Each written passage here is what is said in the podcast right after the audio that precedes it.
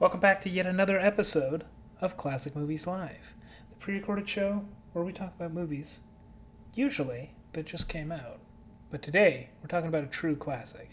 We're talking about Jurassic Park, the movie that is now 30 years old. It's actually in theaters right now for its 30th anniversary, and I would highly recommend seeing it if you haven't, or even if you have. It seems like it's a really good re release. I unfortunately have not had the time to go myself yet that being said, we're talking about Jurassic Park. Now, this, uh, I've been pretty open about this on uh, this podcast, I believe, that Jurassic Park is a pretty big blind spot for me specifically. Pierre also hadn't seen it in a while, so um, this was really just a joy to, to return to for him and for me to see for the first time.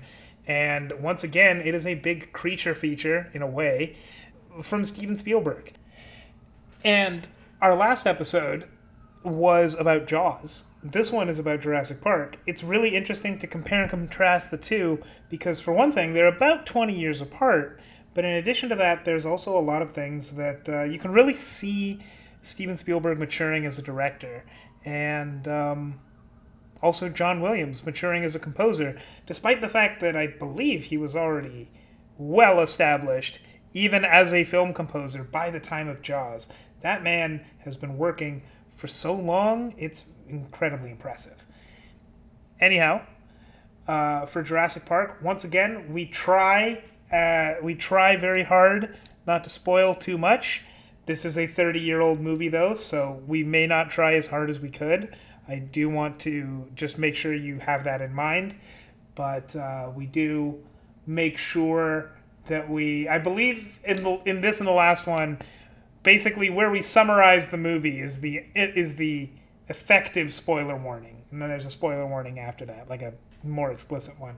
Anyway, uh, I'm very excited for you guys to hear this. This is uh, this gave us a lot of avenues to talk about Jurassic Park as a series, uh, dinosaurs as a cinematic element, and also just what Steven Spielberg does really well with uh, adventure movies, action movies, monster movies.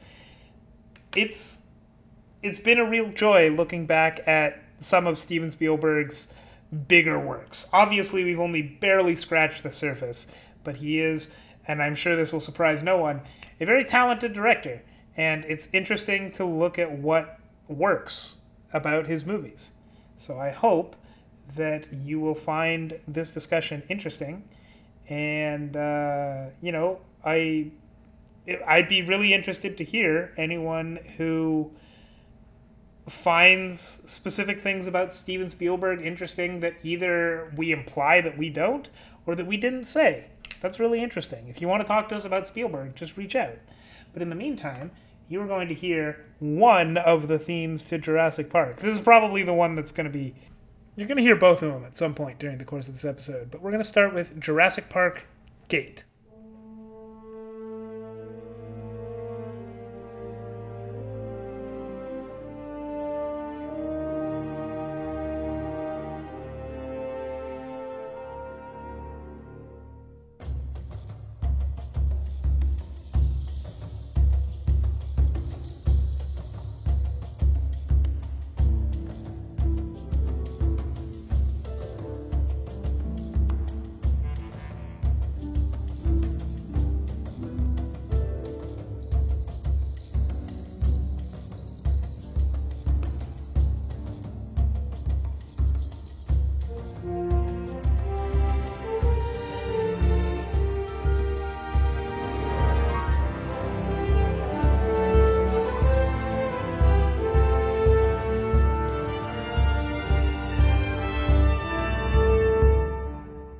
Another episode of Classic Movies Live, the pre-recorded show where we talk about Steven Spielberg.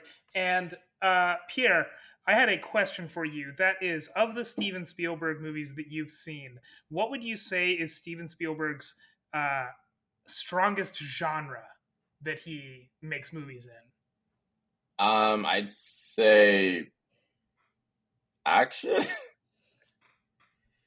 action movies. Now, uh, to follow up on that a little bit, in this case, in this context, what do you consider action movies? Because that's very broad. So let's narrow it down just a little bit. Um, action movies with family. Do you want to give an example? That might help narrow it down a bit. Jurassic Park. That's a good one. That's a good Yeah. example, actually. thank you, thank you. I don't know where that came from. It's off the top of my head. I don't know.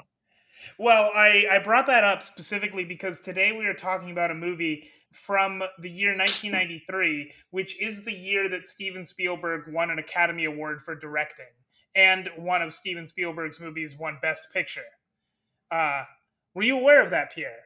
I- Obviously, you were aware that Steven Spielberg has at some point won both of those awards. Were you aware that was 1993? Uh, I think I might have been. I don't know. I think like if you told me that, I wouldn't be surprised if that makes sense.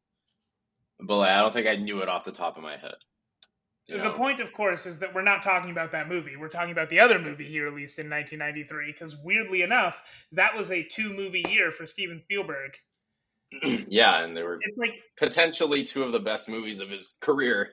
Uh, I haven't seen Schindler's List, but I have seen people cry about Schindler's List, so I'm going a- to assume it's a good movie. It's a movie that uh, a friend of mine has recommended. Like, basically, the week, you know, we we met in second year. We were pretty good friends, and then sometime during that year, he found out I'm very big into movies, and he's like, "You should watch Schindler's List." And second year, uh, when I say second year, I mean second year university, which was now about six or seven years ago, and I still have not seen it. So at some point, if you also haven't seen Schindler's List, I feel like that might be the next Spielberg movie that makes sense to talk about. Yeah, I mean, I don't know if it's a great back-to-back feature with Jurassic Park, but like, Probably not. especially you, you you specifically don't really want to. Actually, no, I think I can't think of many movies you'd want to watch right after Schindler's List. From what It's I can one tell, that that would I've really heard- fit. It it sounds like one where you take the day to like you carve out three hours of your day to watch Schindler, Schindler's List, and then you keep the rest of the day open because you want to just like sit there with it. Yeah, sounds Or- right. You know, impulsively find a way to take your mind off it. Yeah, and I don't want to do that anytime soon, to be honest. So However, one thing you don't have to take your mind off of is the movie you actually mentioned, Jurassic Park, which we did watch today. That We is did. much more fun. Yeah, Jurassic Park is. I mean, everyone knows Jurassic Park. It's probably one of the biggest, well-known franchises of all time, and I, I mean, considering the amount of like not goodness they put on screen, like it's amazing that the franchise still has an amazing amount of goodwill and makes a ton of money despite not really doing anything like I substantial. Because I you could even argue there's like franchises like at least like the Fast and Furious movies. There's like this they're kind of like the they got the memeable quality about them, Mhm. you know, and like uh, but Jurassic Park, it's like I I honestly don't know what they're about anymore. Like there's nothing special about them. They're just they have dinosaurs. That's essentially it. I mean, like, if you look at all the movies that have come out, it's been Jurassic Park, The Lost World, Jurassic Park, both of which were Steven Spielberg. Then we have Jurassic Park 3, Jurassic World, and then, like, Jurassic World is a whole trilogy. And uh, I am. I think The Lost World is still, like, widely respected or liked. I don't know that for certain, but that has been my impression. And I know that Jurassic Park 3 is old enough now that it's got like a tiny bit of a resurgence, like it's got its fans. But you know, there are people who like the Jurassic World movies, but generally speaking, critics were not kind to them. And yet, not only would I not be surprised, I fully expect in the next 5 years or so to hear an announcement of a new Jurassic Park movie and five years is being like that's a long timeline. I feel like within five years we may already have two new ones, and people Yeah. will go to them and they will get insane amounts of money. People like dinosaurs. Well, specifically dinosaurs in Jurassic Park. That, that premise seems to be very popular because there have been dinosaur movies that flopped. Looking at you, sixty-five or what? Yeah, I think yeah, it's literally called 65. I think that was just a terribly marketed movie too, but it um, was not well marketed. Yeah, also not a great movie, but that's aside from the point. Um, but yeah, the uh, the Jurassic Park franchise lives on. But I would say that the only truly good one was the first one. I think you could argue the second one has its moments too. The second um, one is also Steven Spielberg, so I'd be surprised if the second one is truly bad. Yeah, well, I, would say it's definitely a huge step down from the first. Um, with I okay, I'm not gonna lie, I, I remember not minding it until you have Jeff Goldblum's daughter do gymnastics to to kick a to kick a raptor in the face, and like that's the climactic moment of the movie. Um, that that still sticks in my head as kind of like ruining the movie for me because I don't remember it being terrible of, in front of that. I think there was a lot of. I think the concept. I think there's a there is an there is an interesting concept there. Like a lot of people say, oh, Jurassic Park should have only been one movie um you know once once you have like the whole the theme of that movie is what's important and you can't really carry on the theme afterwards but i think there was there was something there with you know the government coming in and wanting to seize seize the assets essentially. And it kind of it, it kind of takes it from i'd say the first the jurassic park one is like you know kind of a commentary on capitalism. I mean so many other things but capitalism. Um and then you kind of move into the second one and i say it's it's more of like well it's not the government is it? It's just another it's another company but they hired they hired like military ex-military people to to get the animals right? Or the creatures? I, I'll, I'll say that i have i'm pretty sure seen jurassic park 2 yeah but i would have seen well. it in 2004 which is okay yeah. okay so you don't remember it that well. Yeah. I don't remember it that well either so but I there there was something there. I just think that Spielberg could have made it better. Apparently, I need to read the book though. I, apparently, the second the second book is really really good, and it's very confusing because apparently Steven Spielberg was like begging Michael Crichton, Michael Crichton, I want to say is how you pronounce yeah. his name, to to make a second book so that he could make a second movie. And then Michael Crichton made a second book, which is apparently amazing and Steven Spielberg decided to not adapt the book like at all and make the movie his own way. Um, I think I think there were like a, couple a couple common elements, like the idea of of like a bunch of military troops coming into to uh, seize the dinosaurs, but other than that, um, not really. But I, I heard the book's good, and I want to read the book now, especially yeah. now that I'm talking about it. It sounds really fun. So yeah, but yeah, it's it's just insane to me how long this franchise has lasted, and yeah, I don't see it ending anytime soon. And I don't think it's like Star Wars where like like the continuity really matters. You know, I'm not gonna be like if they make like another movie in ten years now, I'm gonna be like, hey, like like why isn't Owen in this movie? Where's Chris Pratt? You know, we need like we need the legacy character of Chris Pratt to come back. Or even like like you know Jeff Goldblum coming back in the new ones wasn't like a huge like oh my god like they're bringing back like, the OG cast. It was just kind of like oh I like Jeff Goldblum so it's kind of nice. I gotta say of the OG cast they brought back like you know all of them are fine but of the OG cast they bring back in Jurassic World specifically Jurassic World three. Um, Jeff Goldblum is the only one I really thought worked because I mean his okay, I can't remember if it's in three. It might be in two only, but in in two specifically, Jeff Goldblum scenes are all in a courtroom arguing something about dinosaurs, which is like super interesting. It's just the interesting. It's, it's like the rest of the movie isn't interesting. Just the Jeff Goldblum parts are fun, and like those are the things that I watched the movie for and enjoyed. Where like in Jurassic Park Dominion they brought in a bunch of characters who I mean we did an episode on it. I remember saying I haven't seen the at that point I hadn't seen the original Jurassic Park. So like I didn't care about any of these characters, which I think is an important like that's an important thing to point out because even though those are characters coming from the original Jurassic Park, like if they have no no effect or place on the uh, Jurassic World movies, there's no reason to bring them in just to like get those nostalgia bucks. Well, the reason is to get the nostalgia bucks, but like you know, they don't mean anything in that series. So Yeah. I didn't care about any of them, even though they were, you know, well enough acted. Like, you know, Ellie Sattler is great. She's a she's just a good character. Laura Dern clearly likes that character, which is good.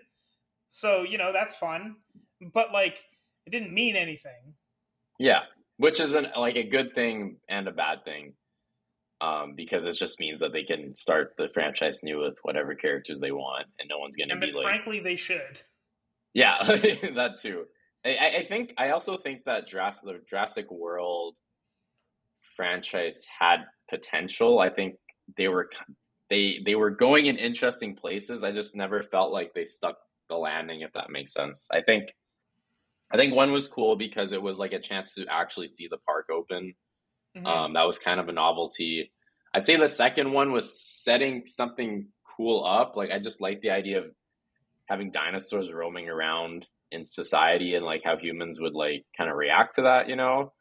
And then three just kind of threw that all away, and then they tried to do another Jurassic World like type adventure where they're stuck in the park with dinosaurs. And I just think that that concept itself is tired.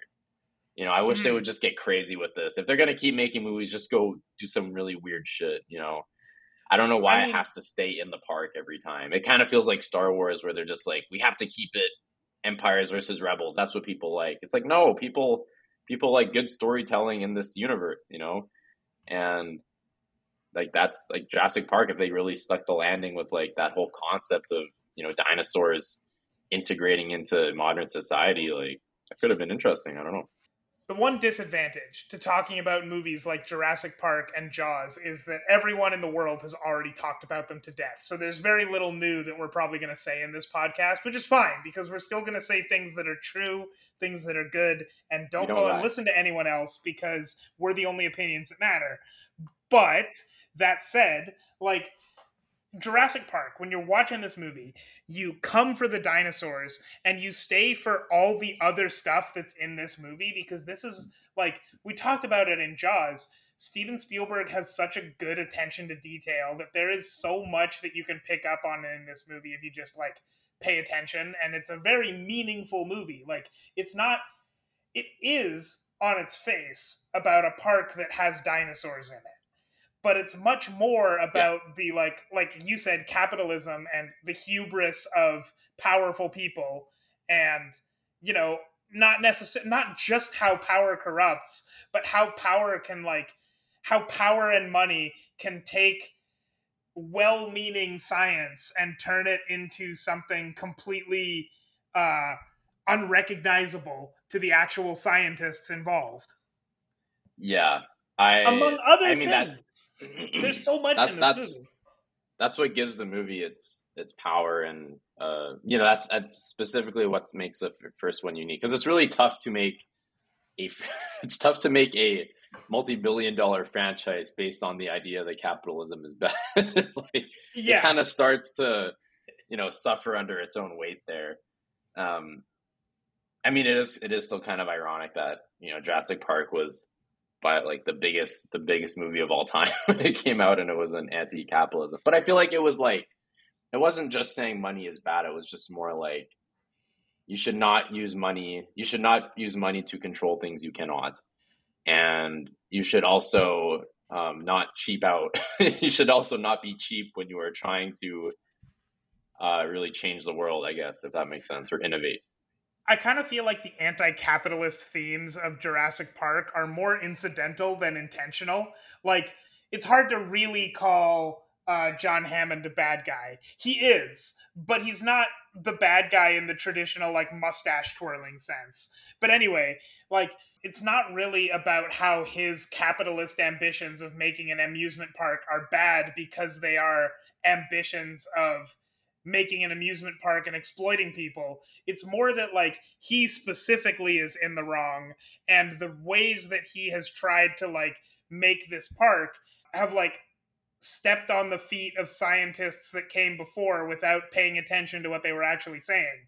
It's like there are anti-capitalist themes but i feel like this isn't an explicitly anti-capitalist movie. It's more like it really is just like an explicitly it's it's really is like a movie about hubris which I'm saying over and over again now, but like it's more about how this guy is like not paying attention to the world about him around him and it bites him in the ass more than it is about well an amusement park with live with live animals shouldn't happen.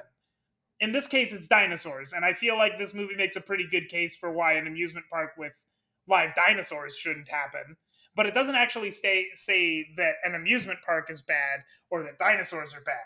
Just that if you put the two together it's probably not a good idea.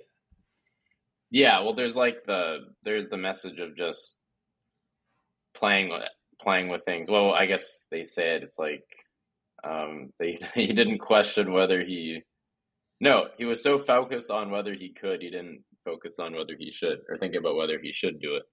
Yeah. Um and you know i, I think it's actually a very still very relevant um you know theme you know especially with climate the climate crisis and all that. It's like because back then it wasn't like this was pre the inconvenient truth. So the that wasn't really an issue but it, it's crazy how that message still kind of sticks out where uh, it, it's i guess it's kind of it's it's almost like anti-treating nature with disrespect if that makes sense. I'd say that's well, kind of what it comes down to in a way like overall and then there's kind of themes that branch off of that I think that sentence too, your scientists were so preoccupied with whether or not they could that they didn't ask that they didn't stop the question whether or not they should. I think that's such an that's such an important statement, especially because like so it, my background, I come from I have done like academic research as part of my master's. I am by no means a professional scientist, but I have like worked in science. And a big headache that you run into when you you know are trying to do research is ethics boards because you have to get everything cleared from the ethics board and you just want to do your stuff whatever it is that you've whatever experiment it is that you've laid out you just want to do that and get it over with and like so that you can get to the analysis already or if the experiment's the fun part get to the experimenting like you just want to deal with that but you have to go through many weeks of ethics board approval and like making sure that you line out outline everything, send it to the right people, get it approved, make sure no one's being hurt by your stuff that you didn't think about, all that kind of stuff.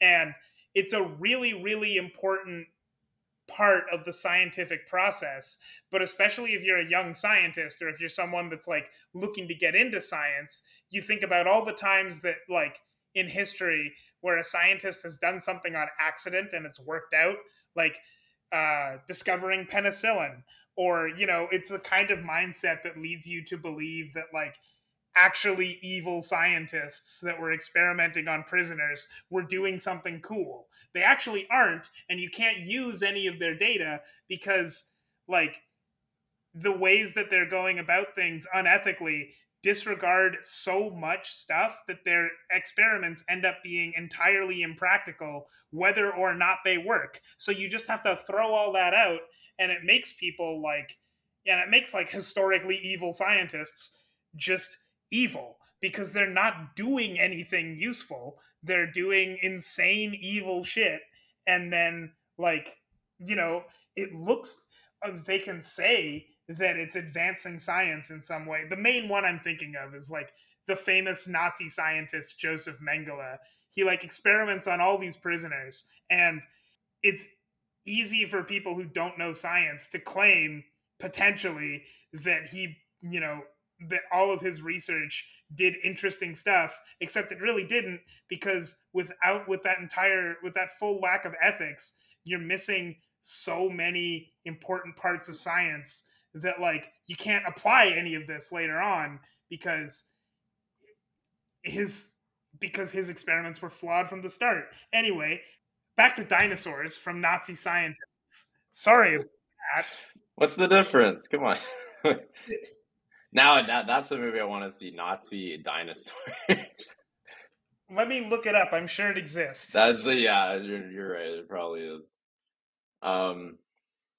Yeah. No. It's it's it's a it's it's a it's a, it's a surprisingly mature movie, considering the fact that the main audience is essentially families that want to see uh, people escape dinosaurs. You know, like there's a there's a lot of I think that's what makes this movie special too. Is it, it treats its audience with a lot of respect. Mm-hmm. Um, you know, I'd say in a similar essence of Pixar movies where you know they're kind of marketed towards kids, but there is a lot of deep thinking as well that you can look at at the movie through. There's a lot of different lenses you can look the movie at the movie. Like you could watch this movie and just want to see some dinosaurs rip some people apart. and you you would you would get your money's worth. And then if you are looking for more in a movie, you get you get that, and then you also get to see people uh, getting ripped apart by dinosaurs. So it's like a win-win. And I can see this is kind of another example of, and you know, I think with Jaws, uh, we were talking about how Spielberg was able to kind of kind of capture the the horror and thrill of people getting eaten by sharks on a beach, but still balance it out with you know the the feeling of adventure and family friendly fun and you know camaraderie and stuff like that. And well, he does this, he does that, but like to the max with Jurassic Park.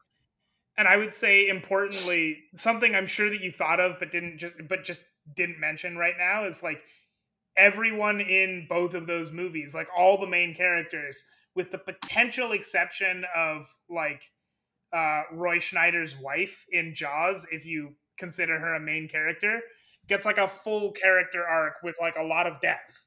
Like in Jaws, you know, the three main characters on the boat, and then also the mayor, and even a lot of the smaller characters have full character arcs. In Jurassic Park, same thing with every character, straight down to uh, the guy played by Wayne Knight, whose name I'm forgetting, David Embry or something.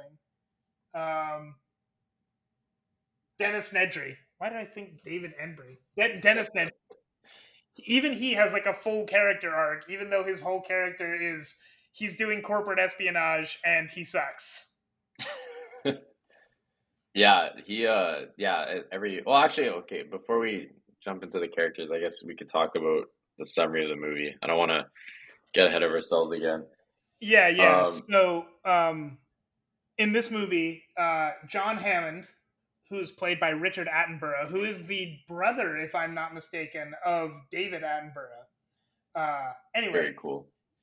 John Hammond has created a park, an, a theme park, an amusement park where he has cloned or he's gotten scientists to clone dinosaurs. And the way they did this is they took like dinosaur blood from mosquitoes trapped in amber, uh, fixed up the missing connections, and then um, used an unexplained cloning technology to just create dinosaur eggs and hatch an entire island of dinosaurs.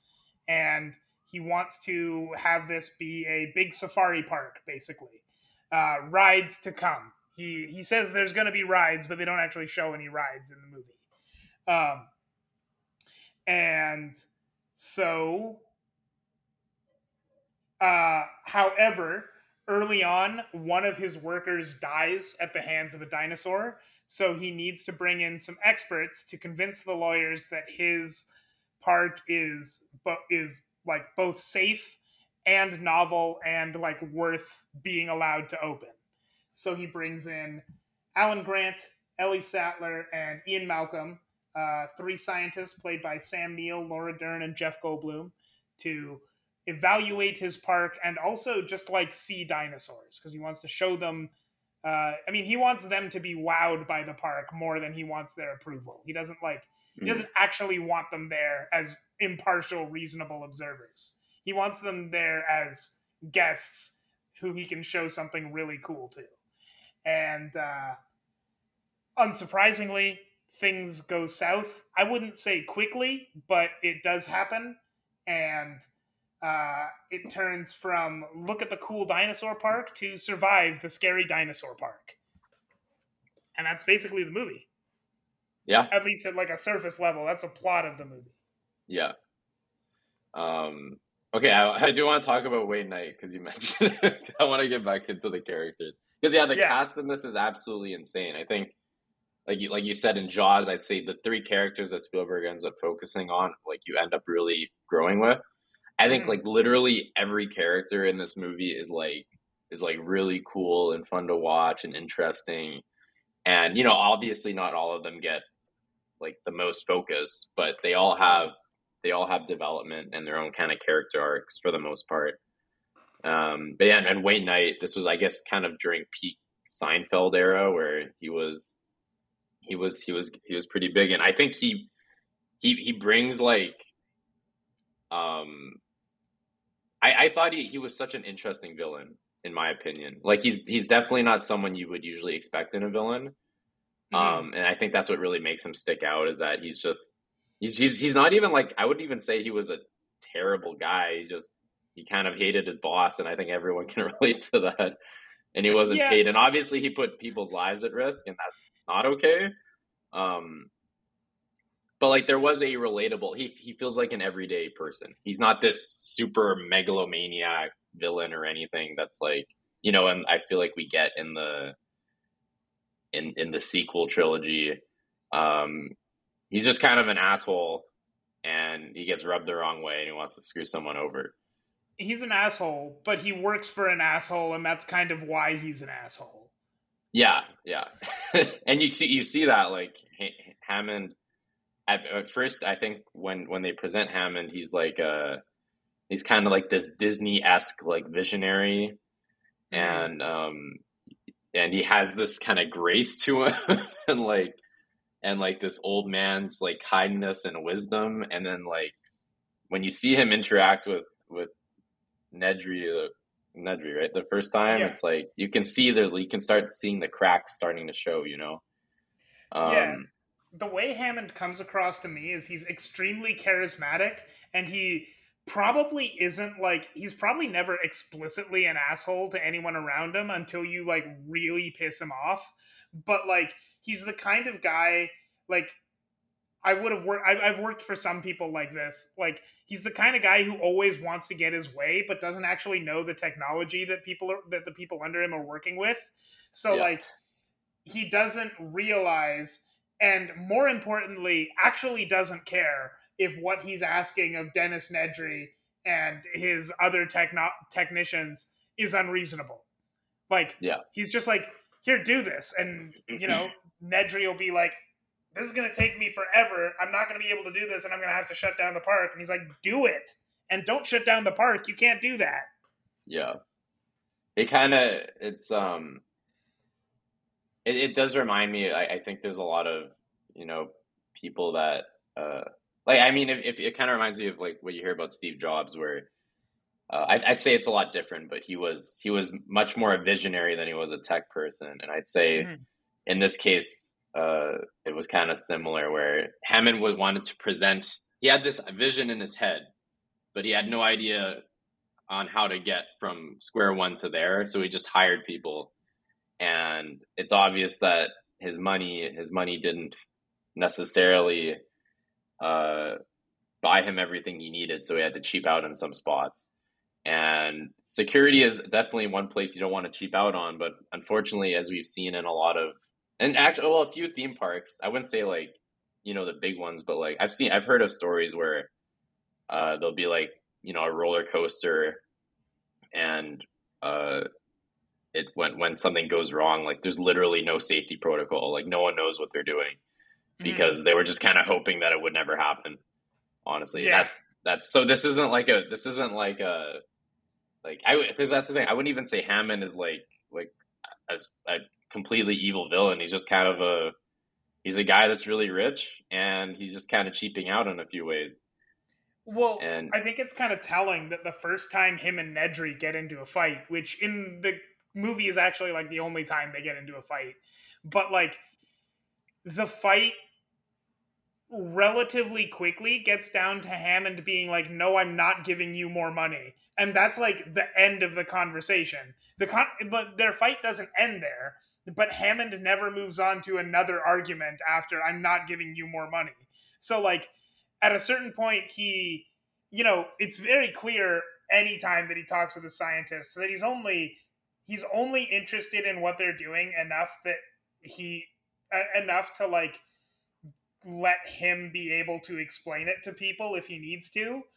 But like when it's when it comes to Nedry, like he's he's just sort of his solution is like if I throw more money at Nedry, will it get me what I want? And he's done that clearly enough times to the point where he doesn't want to throw more money at Nedry. Yeah. um, and that's really not a good idea when you have like, I want to say two people on like the software installation of the park. Yeah. And and you are and you are underpaying one of them, like the head guy, like that's that's not a good it's not a good idea.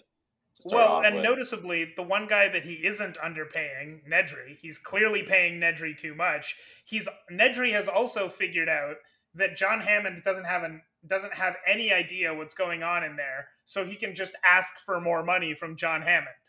That too. So yeah. like, like you know, when they go to Nedry's desk and see that he's just a slob who's not actually doing any work, it's like, it's not surprising.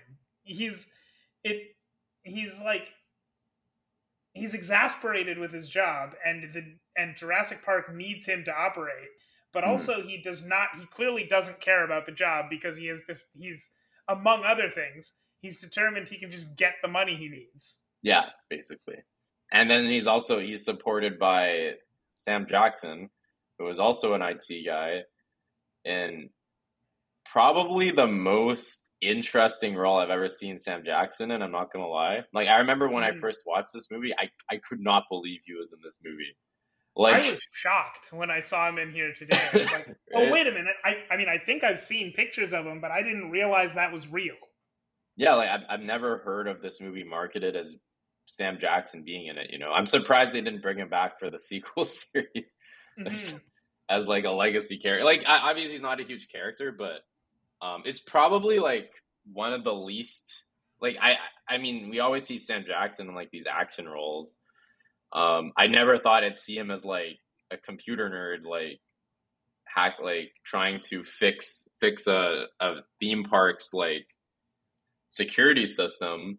But he he sells that role really well too. Like he's amazing of, in that role. It's one of very very very few roles. Like frankly, it might be the only Samuel L. Jackson role I've ever seen where he's not intentionally a badass. right. Like, yeah. He's he's just like a compute. He's he's literally an office worker with a receding yeah. hairline, which is like I've never seen Samuel L. Jackson. Uh, I don't think I've ever seen Samuel L. Jackson with a receding hairline. Like it's usually bald, he's got a bunch of hair. But like yeah. I've certainly never seen him as an office worker. Usually he is an assassin, or if he's not an assassin, he's a killer. Yeah. And the fact that he's just randomly in this role. Like, like I don't know what his career was at at the time. Like, this was early in the '90s. I think this was pre Pulp Fiction. It, so, I think it was the year of Pulp Fiction. Okay, so uh, and I think that that gave his career a big boost at the time. But I mean, either way, it's just I, I, I just thought it was really cool, and it makes me, in hindsight, wish that we saw Sam Jackson in you know a lot of different roles because like this was like such a nothing character in the movie. Like he didn't really there wasn't much to it, but I thought he acted the hell out of it. And he really sold he he sold the character. And obviously it's not like a character with a huge arc, but I just I remember remember it so vividly despite him having such a minor role. It would have been crazy to see Samuel L. Jackson in Office Space. Yes, that's I think that's what we need. that would have been way cooler. Um yeah, so and that we're just talking about like the minor characters. Like we haven't even yeah, touched we haven't on even touched Laura Dern yet. Yeah, Laura Dern, Sam Neill, Jeff Goldblum. Um, you know this the trio that I, I guess they're they come in as the experts, but uh, yeah, they they they just bring so much charisma and heart into the movie. Um, I wouldn't say they're necessarily like hugely memorable. Like that's why, like we were talking about it earlier. Like these these are good characters. Um, mm-hmm. I wouldn't say there was ever like any legacy to them though. I'm not, I'm never I was never I don't think anyone's like oh like what, what's his name Doctor Alan Grant or Doctor Alan Grant. Like no one's like a huge no one's cosplaying as Doctor Alan Grant like in huge numbers at Comic Con or anything. Like he's just he's just a guy in a movie. Um, I do think that like Ian Malcolm is a phenomenal role from Jeff Goldblum. Obviously, they're all good, but like I think that Ian Malcolm actually stands out as being particularly memorable in this movie. Yeah, I mean, for one well, thing, he's got a lot of good gifts out of this movie, but like Also, I think I think like very early on we're introduced to Sam Neill and Laura Dern. So like uh, Dr. Alan Grant and Ellie Sattler, and they're like a couple that's doing um, dinosaur digs.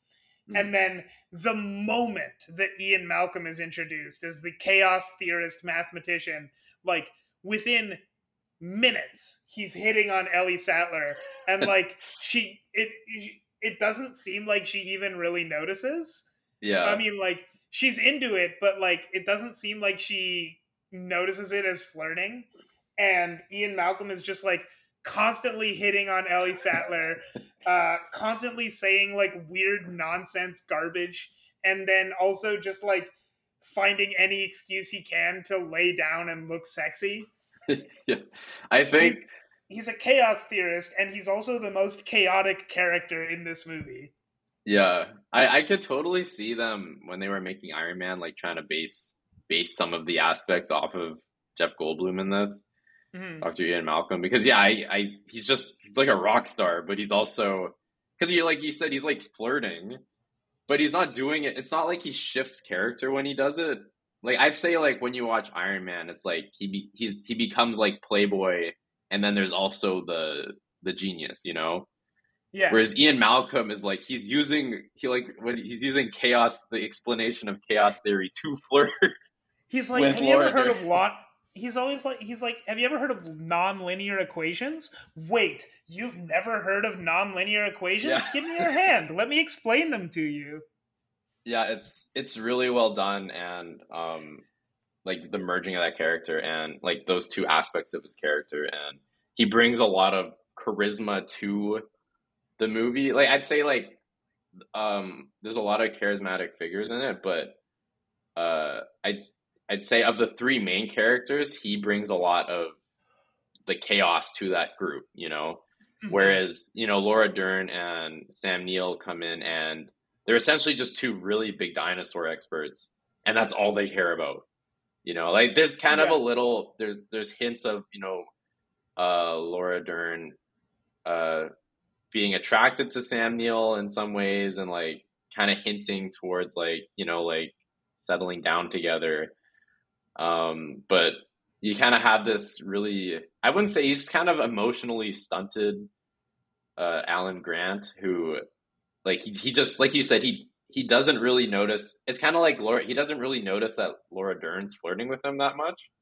Kind of like how she doesn't notice that Jeff Goldblum's flirting with her it's just a cute dynamic where these you kind of have these two people that are just focused on the love of dinosaurs, and you have Jeff Goldblum who's just kind of there to like party, essentially, yeah. while also dropping like it's like he's there to party at first, but then you actually also realize he's insanely intelligent and he's able to express the the themes of the movie in a very charismatic way that I think Laura Dern and Sam Neill's characters couldn't really telegraph. Like I can't imagine Sam Neill uh, doing the you know the whole you were so focused on whether you could you didn't think about whether you should because he's not a charismatic character and i think yeah. like if he was to say it it wouldn't come across as like an amazing line but jeff goldblum is like you could just throw him anything in this movie and he would have spun it into something insanely uh, cool to say and he does it multiple times in the movie so because he's, he's also got the foil. iconic like "life finds a way" line, which is, you know, it's if you just read it, it's a fantastic quote, but actually like seeing it performed, it's so good.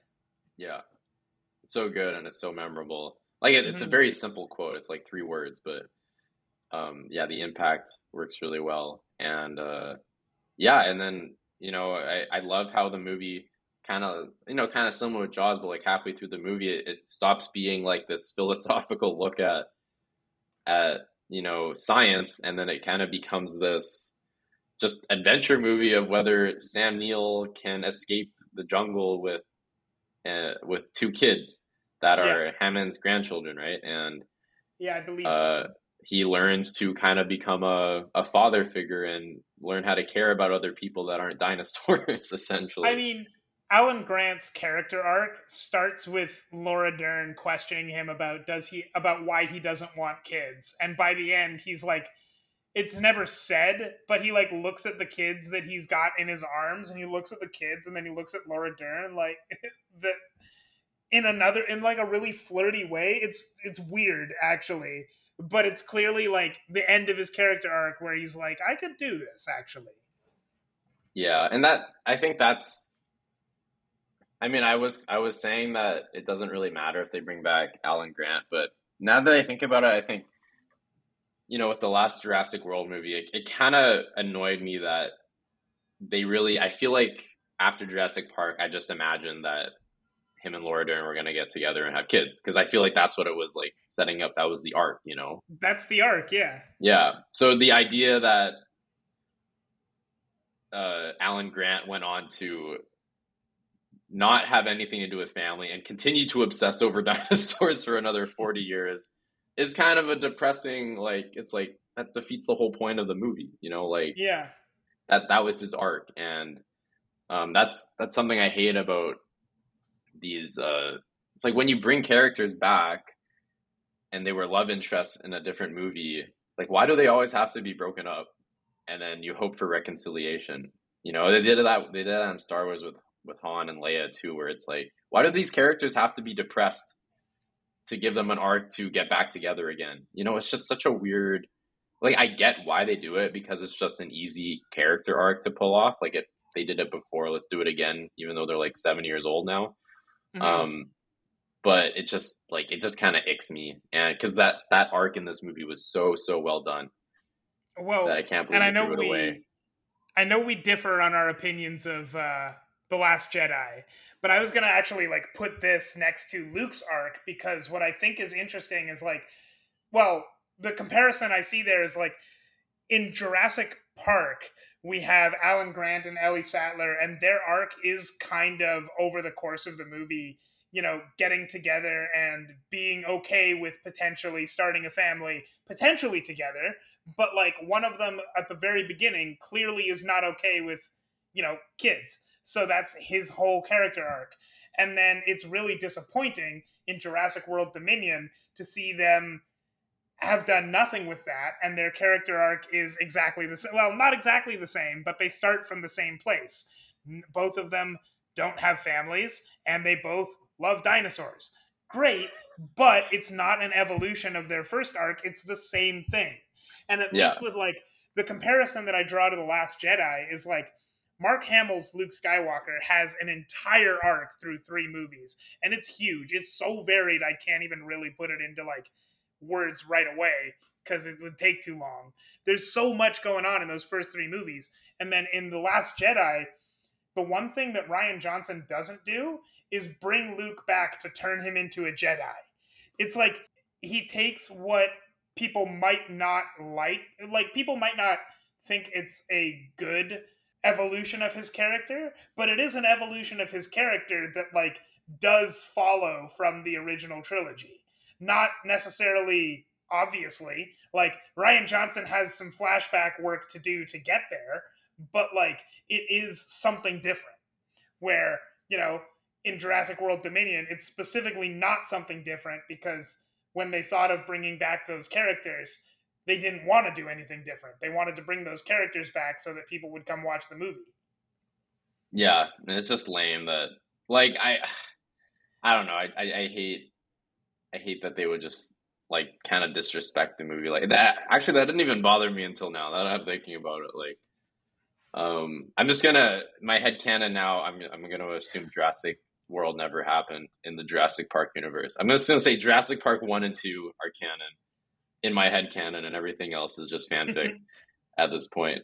Um, but yeah, no, it's I, I think Spielberg is just so great at the feeling of family and adventure, and he really captures that in this movie uh, in a similar way with Jaws. And you know, I again like after watching the Fabelmans, it makes so much sense that uh, why he's able to capture that so well. You know, it's kind of because, or he hints in the movie it's because he he never really had a stable family, so it seems like he's he's um he's capable of capturing on film what he kind of yearns for, if, if that makes sense. mm-hmm. um, which is that sense of family. And yeah, he I think he really nails it down here. And uh, you know, a lot of times I think when you have these young kids in movies, especially like an action movie, kind of like you you expect them to really drag it down, but he's he's also very he's very good at directing kids mm-hmm. in a mm-hmm. way that really helps us, you know, bond with them. Like the all like the the child actors in this are both very well done too, and they they also have their own characters, and they work very well with uh, Alan Grant chemistry wise, because that they become the core of the movie in the second half too. So uh, yeah, I, I I I'm starting to see like what makes Spielberg Spielberg more and more by watching these movies. I uh, I definitely imprinted pretty hard on Alan Grant because at the beginning of the movie, I found um, I found the kids extremely annoying, and by the end, I didn't hate them, which was development. That was that was a big thing, because right, like there you go. So specifically, the two child actors, uh, Joseph Mazzarello and Ariana Richards, the two child actors have their um, they have one scene where they're like in a kitchen running from velociraptors and that is like maybe my favorite action scene in the whole movie. Even uh, uh, uh, like that scene came up and i was like oh this is cool. Damn it i hate these guys but this is so cool. Yeah that's so a very it, tense it scene right? Yeah and very well especially directed. Well, and especially right before that, I think what's really it's a separate action scene. They have another action scene before um, that isn't even framed like an action scene. Like there's no action happening. It's uh, Alan Grant and the two kids have to climb over an electric fence, and one of and the like the little boy gets scared, so he's having trouble climbing down. And at the same time, unbeknownst to them, Laura Dern is turning on all the power in the park, which is like such a that's such a cool scene to me because no part of that is or should be an action scene, but it's given that extra tension by the like thing that we as the audience know, but none of the characters do. Like when Laura Dern turns on the final button to like uh, to set to turn on power on the park in the park, she's triumphant. She's like, "Yes, I did it." She also accidentally just killed a child, which is like so, you know, it's not triumphant for us the audience, but it works so so well. There's there's some like downright miraculous action scenes in this because of how awesomely done they are. Yeah. Well, yeah, it's there's so much restraint because like he's like they Spielberg is able to turn these relatively like normal like scenes like again it was that scene was a kid climbing a fence like and he was scared yeah. of the he was scared i think he was scared of heights or something right? He was scared of climbing the fence? Was that part of yeah, it? yeah i think i think so yeah. I'm trying to okay so um i think like because like, like again like in jurassic world you just have like chris pratt is fighting dinosaurs with like like tranquilizers and a gun and motorcycles and it's like like there's an aspect to that that's fun, but it's like it's so unrestrained, you know.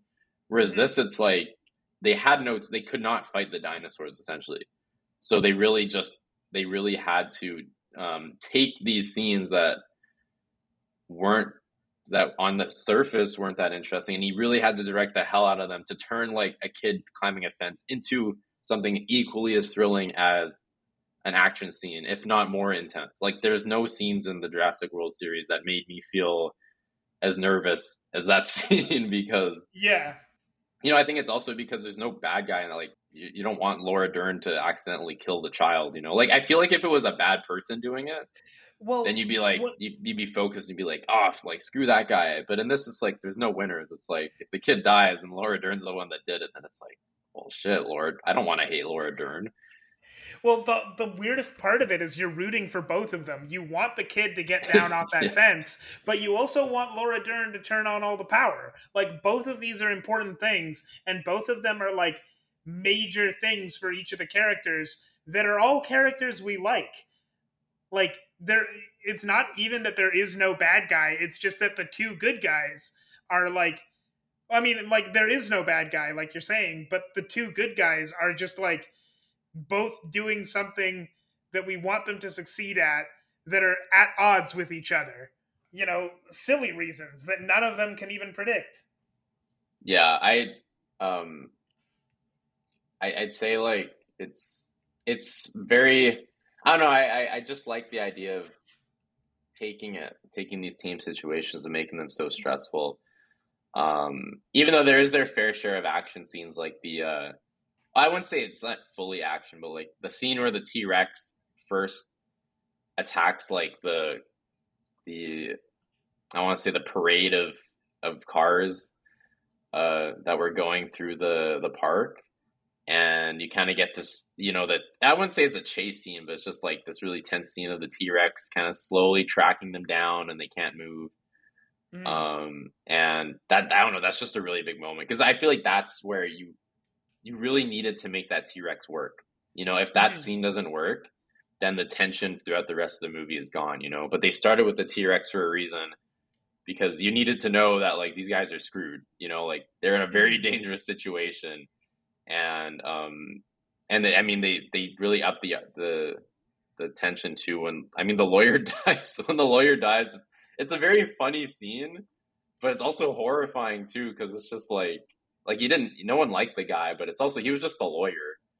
Like it's not yeah. like he was this evil guy, and then he he dies in a very brutal way. I'm not gonna lie. Well, and I was gonna say just on the note of like starting with the T Rex, I think starting with the T Rex, first off, we expect the T Rex to be like the biggest dinosaur, the biggest, most dangerous dinosaur on the island. But like starting with the T Rex looking for them and actually being the biggest, most dangerous dinosaur on the island makes it that much more impactful when the T Rex finally comes back at the end after they've discovered that every other dinosaur on the island is also big and bad and they don't want to run into them. So, yeah. like, when the T Rex comes back and saves them from velociraptors, it like means that much more because, you know, it's the one dinosaur that we haven't seen in a long time that's also the biggest, baddest one and it's mm-hmm. saving them from you know the one thing that's been terrorizing them the last in that case at that point 20 minutes or something yeah that's a beautiful moment like you never i don't think anyone actually expected the t-rex to come back anyway because they're just so focused on the raptors right that mm-hmm. it, it, it takes any all of that out so yeah that, that was the t-rex and i mean uh, i remember seeing that's that's kind of what what they started looking at when they were thinking about uh, adding a lot of uh, CGI effects into this movie. Mm-hmm. Uh, and they were talking about it earlier, but like this, this, it seems like this was one of the first big movies to really prove CGI was a usable concept mm-hmm. uh, for extended action sequences in a big movie. Um, because it all, you know, all looked very real and believable. Because um, initially they were going to use stop motion, and I think that would have really dragged the movie down in some ways without the fluid movement of of the T Rex. Uh, really capturing the terror of that scene, you know? And I think they used, um, they ended up using like a hybrid, right? Like where they could, they used animatronics, but when they needed like mm-hmm. a big T Rex coming in, they had, you know, the CGI T Rex. Yeah. But I know they have like the little dinosaurs peeking out from behind the tree, which is just animatronics. Yeah. I think those are I I it's weird. I like when you see an animatronic, you can usually tell it's fake, mm. but there's just something so endearing and like I don't know, like I want to say gritty, but like it's just real. You know, like you know it's real and it's there. Yeah, and that just adds to it. And you know, again, that's I think that's something Jurassic World. I think they did have some animatronics, but there was definitely a lot less restraint with the CGI. Yeah. Uh, overall, and I think that kind of affects um, how real the dinosaurs will feel. But yeah, I, I, loved all the animatronics. Even like I think Nedry's Nedry's killed by like an animatronic essentially. Like it's a very so. it, it's uh it it just kind of pops up and it looks like an animatronic and it's kind of like the shark scene when you know when the guy dies from the shark in Jaws. Like it's still even though you can tell it's fake, it still feels kind of scary and like gross to look at a death scene it's, from an animatronic, you know? Like the animal feels fake, but the pain and the shit that it's doing to him feels very real. Yeah, exactly.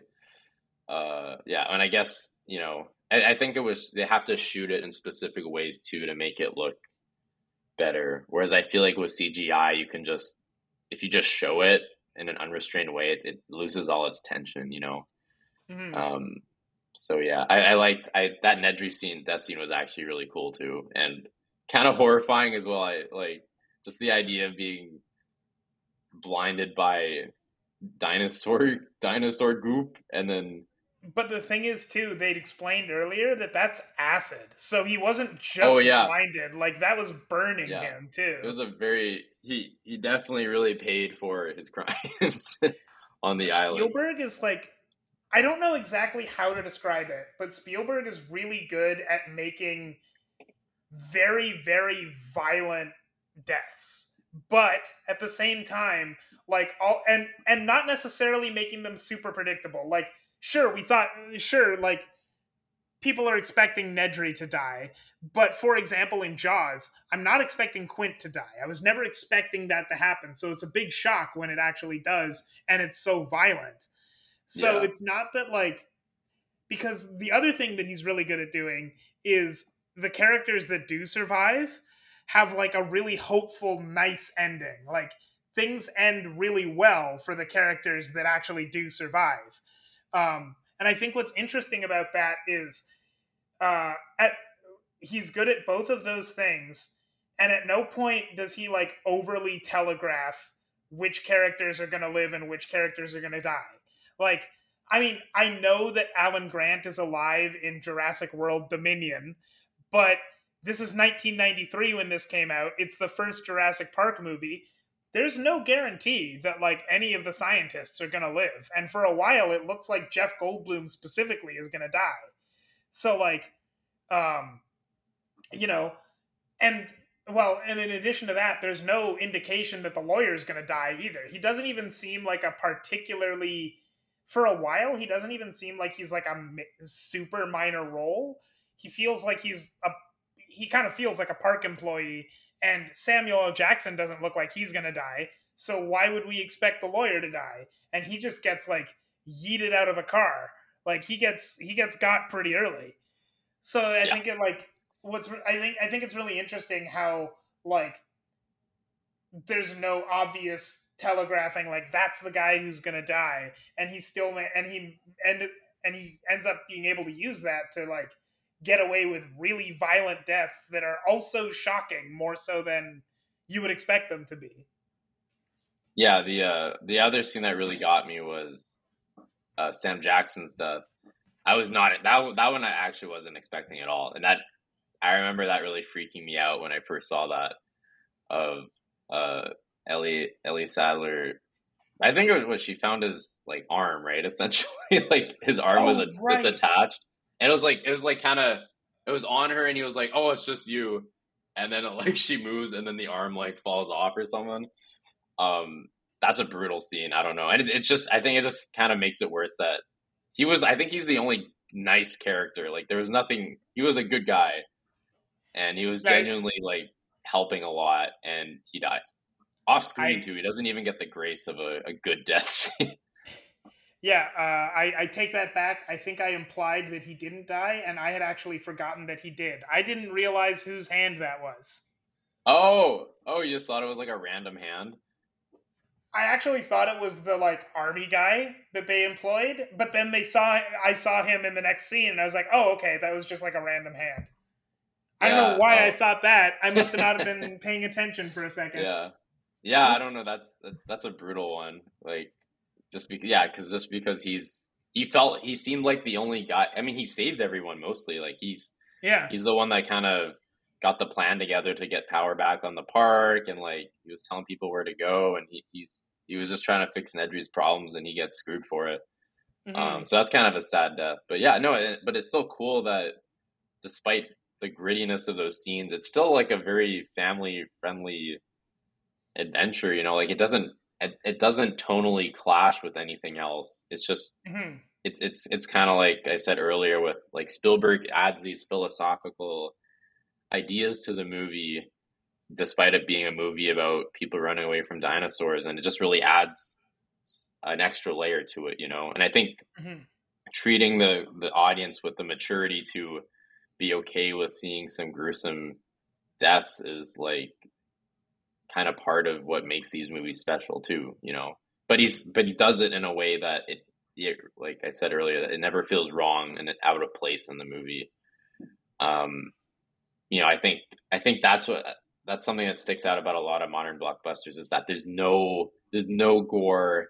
They really try to sanitize all the violence, and I think that really kind of disrespects or not disrespects, but like it's just like no, yeah, it's, it kind of disrespects the audience to be like, so this you're gonna cut this guy's throat open, and he's just there's not gonna be any blood, like, like, it, um, or like just don't kill him, don't slash his throat, like if you're not gonna show blood. Like there are other ways to kill someone that can be more sanitized, but you can't have both, you know.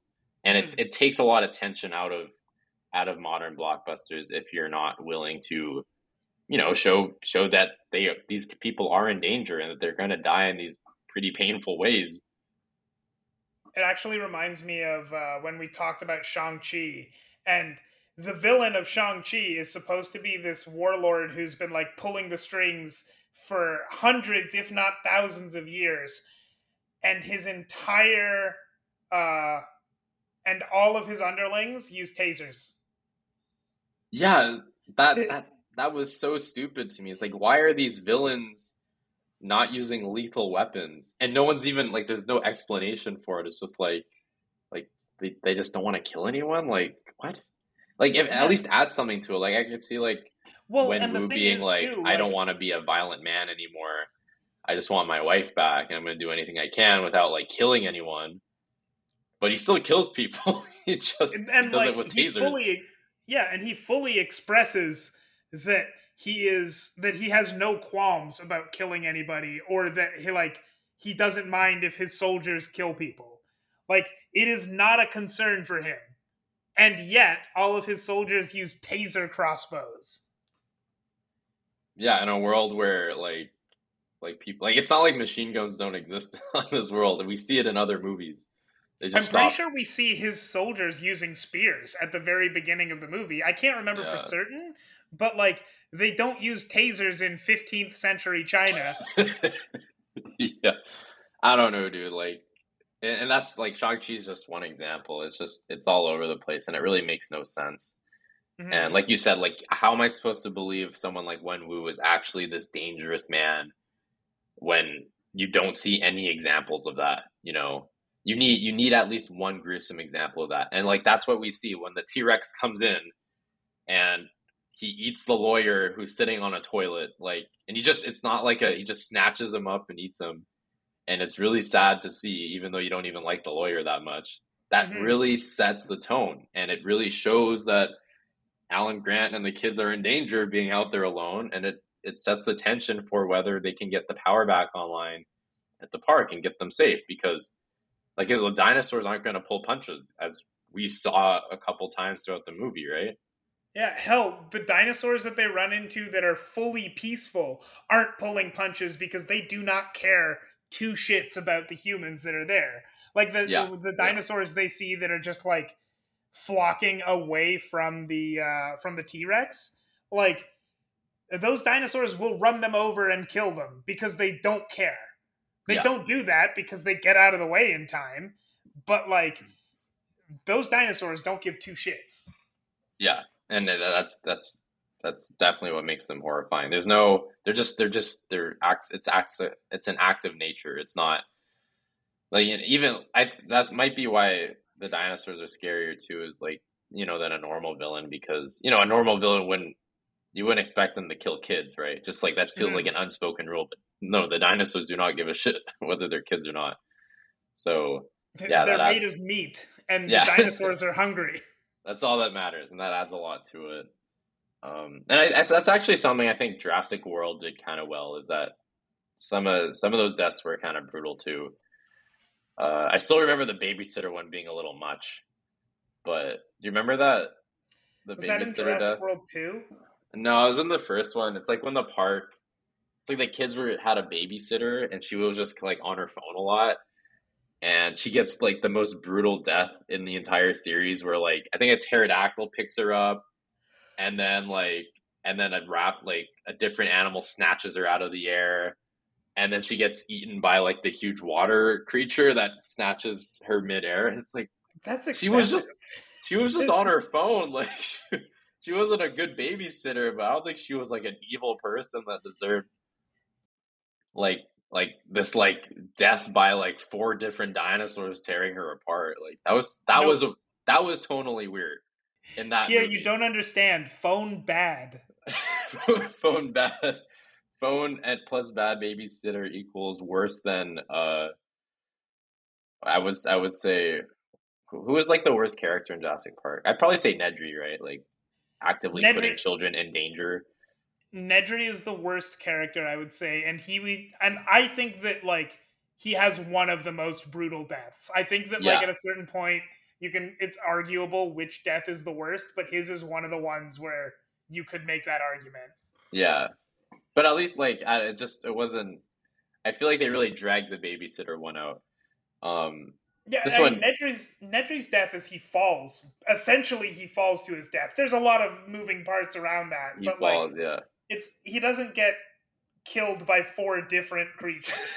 it's not like this huge epic like feast or anything. Yeah. Um. But yeah. But I, I think what made his really work is like it still made me kind of squirm. Like his death is, oh, just feels very nasty, intimate. Yeah.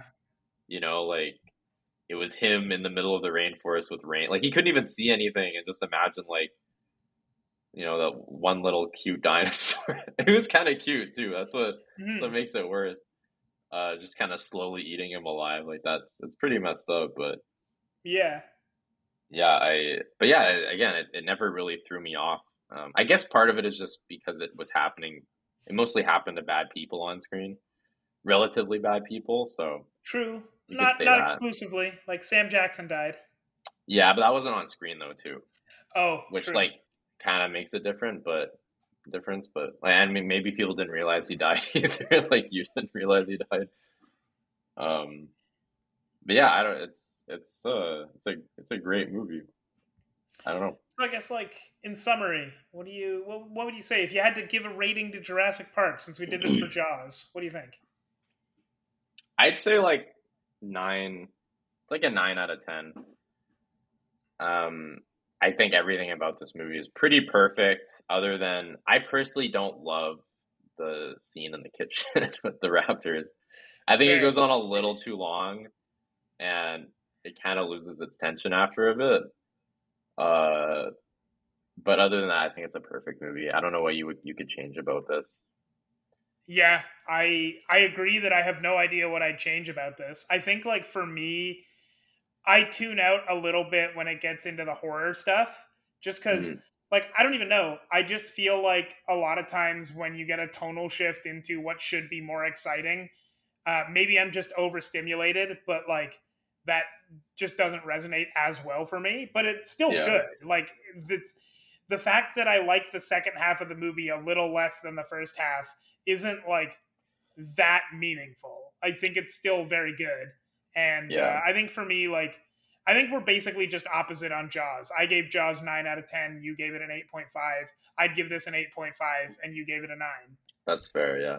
I do I do kind of see I I miss the the the entourage is just so good that seeing all of them riff off each other was like um felt very engaging, you know. Yeah. Whereas I can see why splitting them up and then having Alan Grant, who you know he's not necessarily the most charismatic character. Like it was necessary, his character had to be like that.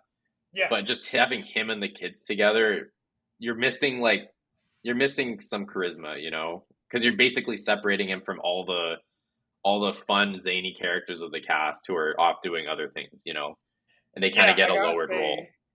Like I would say that uh, Sam Jackson's best scenes are with um, Jeff Goldblum. I would say that uh, Sam Neill's best scenes are with Jeff Goldblum, and I would probably say that Laura Dern's best scenes are with Jeff Goldblum and potentially also with Richard Attenborough because she has a lot of really good one-on-one scenes with him. Yeah. But basically, like I gotta say, I, I love Jeff Goldblum in this. I think he steals the show in not not actually actually I I, I want to take that back. I don't think he steals the show um, in the way that usually means. I think he elevates everyone else in every scene that he's in while still being like the strongest part of most of those scenes. Like It's, when I'm saying crazy, that yeah. when I'm seeing Sam Neill's best scenes are with Jeff Goldblum, those aren't Jeff Goldblum's best scenes. Those are the scenes where Sam Neill riffing on Jeff Go- off Jeff Goldblum makes Sam Neill like really, really better in those scenes than he is in most of the ones where Jeff Goldblum is nowhere to be seen. Yeah, it it it adds a lot of because again he was kind of the straight man, right? Yeah, So to remove him from the straight manness of having all these zany characters just does kind of affect the the fun of the movie, but it's tough because I don't think you can have I think his arc is really good and you can't have it done any other way. You know, like I can't imagine like Jeff Goldblum also being on the run with the kids and no, no, Sam like, he Neill- shouldn't have been. But the thing is, there's a big difference between Sam Neill as a straight man to a zany Jeff Goldblum versus Sam Neill as a straight man to a zany child. The yeah, child just isn't as funny, yeah. and like and that's it has to be that way. But it does mean that we get fewer scenes of Jeff Goldblum and Sam Neill together. Yeah. which is the way it is. Like it's Yeah. there's not much you can do about that. Yeah, I'd say that's kind of similar than like I mean, yeah, the exact same thing with Jaws that I found was that I like I like the cast together. I just wish they got together sooner.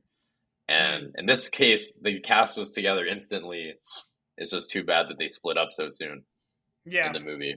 But yeah, but yeah, again, I I don't know any other way you could have really integrated these characters without completely rewriting the movie.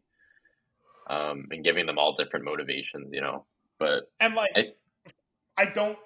I mean, with if that movie was also good, great, but it is a completely different movie. Like I don't think that's a way to fix any of the issues I had with this movie because the issues I have with this movie are so minor. I don't think they even need fixing. Yeah, yeah. I'm not gonna be like, I'm gonna go to Spielberg and be like, this is a nine out of ten. Like, imagine being a studio exec, but like, and being like, I, this is a nine out of ten, but we want you to rewrite the movie completely because we want Jeff Goldblum and more stuff. be a little, uh, little, little counterintuitive, and also maybe Jeff Goldblum works because he, he, Because he, there's he not too much of him. movie. Yeah, because as we see in The Lost World, um, which uh, you might have to rewatch. Jeff Goldblum is the main character in that, and he is a lot less fun when he is in the movie as much, if that that much, if that makes sense. Mm. But to be fair, he's also mostly riffing off kids in that movie too. I think he has a kid, and he's, it's like a movie where he's bonding with his estranged daughter and a potential love interest. I can't really remember, but yeah, it doesn't work as well when he's in the movie as much, so that much so. I'd say, you know what, Steven? Don't remake Jurassic Park.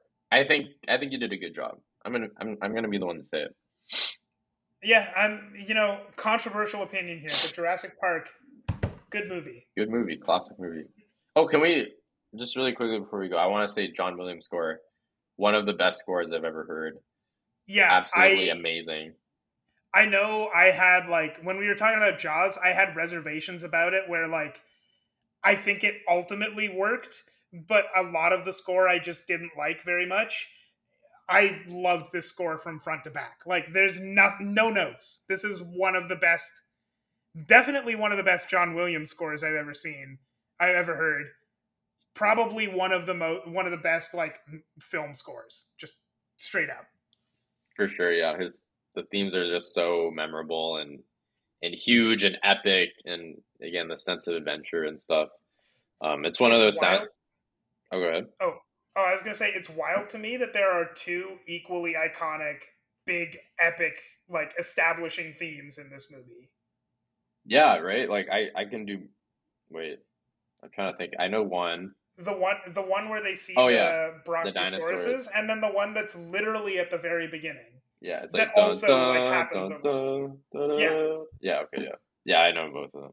Yeah. It's it's it's so good, and I mean, John Williams can't do wrong. I don't know. It's it's just crazy to me how he's in so many of these big movies and he just makes them. It's like he like I'm sure Jurassic Park would have been amazing either way, but he just brings it that extra level. Brings on Yeah. that extra level that it's like you didn't. I didn't need like an amazing score for this crazy dinosaur movie, but he brought it. You know, hmm and it's one of those scores that I can just listen to for fun and like without context of the movie, I still enjoy. So yeah, good for him. Yeah. Anyway, All right. Well, I don't think we're going to talk about Spielberg next week, but we'll probably talk about him again, probably way sooner than either of us expect. Honestly, is he is he coming out with a? I do not soon? believe so. At least I don't know what it would be. I don't know. If, I don't think he's taking a break. I just don't think that his next movie is coming out immediately. That's fair. I feel like because I I feel like he's at the stage of his life where, like we were saying, he's like he's getting through the movies that he had to uh, he wanted to do, and now I feel like like before he dies essentially or retires, and um, yeah, I don't know what he's gonna do next, so we'll see. Uh, I also, I also look think it's cool that. Oh, sorry. Go ahead. Oh, I was gonna say when I look at his uh, Wikipedia for upcoming projects, the only thing I see that's upcoming and has like something close to a name is it looks like he is developing a sort of reboot of the Bullitt character from the '60s, which is a character that Steve McQueen played in like in in some action movies. Oh, So that's the only thing that has like that looks like it has any anything concrete. It also looks like he may have deals with Netflix and Apple TV Plus, possibly. Hard to say. I feel like it's those deals where they just pay him like millions of dollars just for the chance to work with him. like, And like, I mean, I just hope they promote that stuff well, because you know, I you know we I, I think both of us were more lukewarm on the Fabelmans, but like it's still good, and it didn't do as well as it could have had it had better promotion. And I know that Netflix is famously bad with promotion, so uh, it would be nice if they promoted that stuff because like Steven Spielberg. Steven Spielberg's name is enough to get people excited, but it's not enough to get people excited without at least a little bit of a marketing push anymore. yeah, Like, I wonder if the Fabelmans like, like I'm I'm surprised that it wasn't advertised more as the story of Steven Spielberg's childhood, unless he didn't want to advertise it as that. Just I because, think he was very open about it. Like, I never got the impression that it was intentionally, like that that was an intentionally hidden fact. Hmm. Interesting. Well, yeah, because I, didn't, I didn't know it was about his life until like I went to watch it essentially. Um, but yeah, I don't know.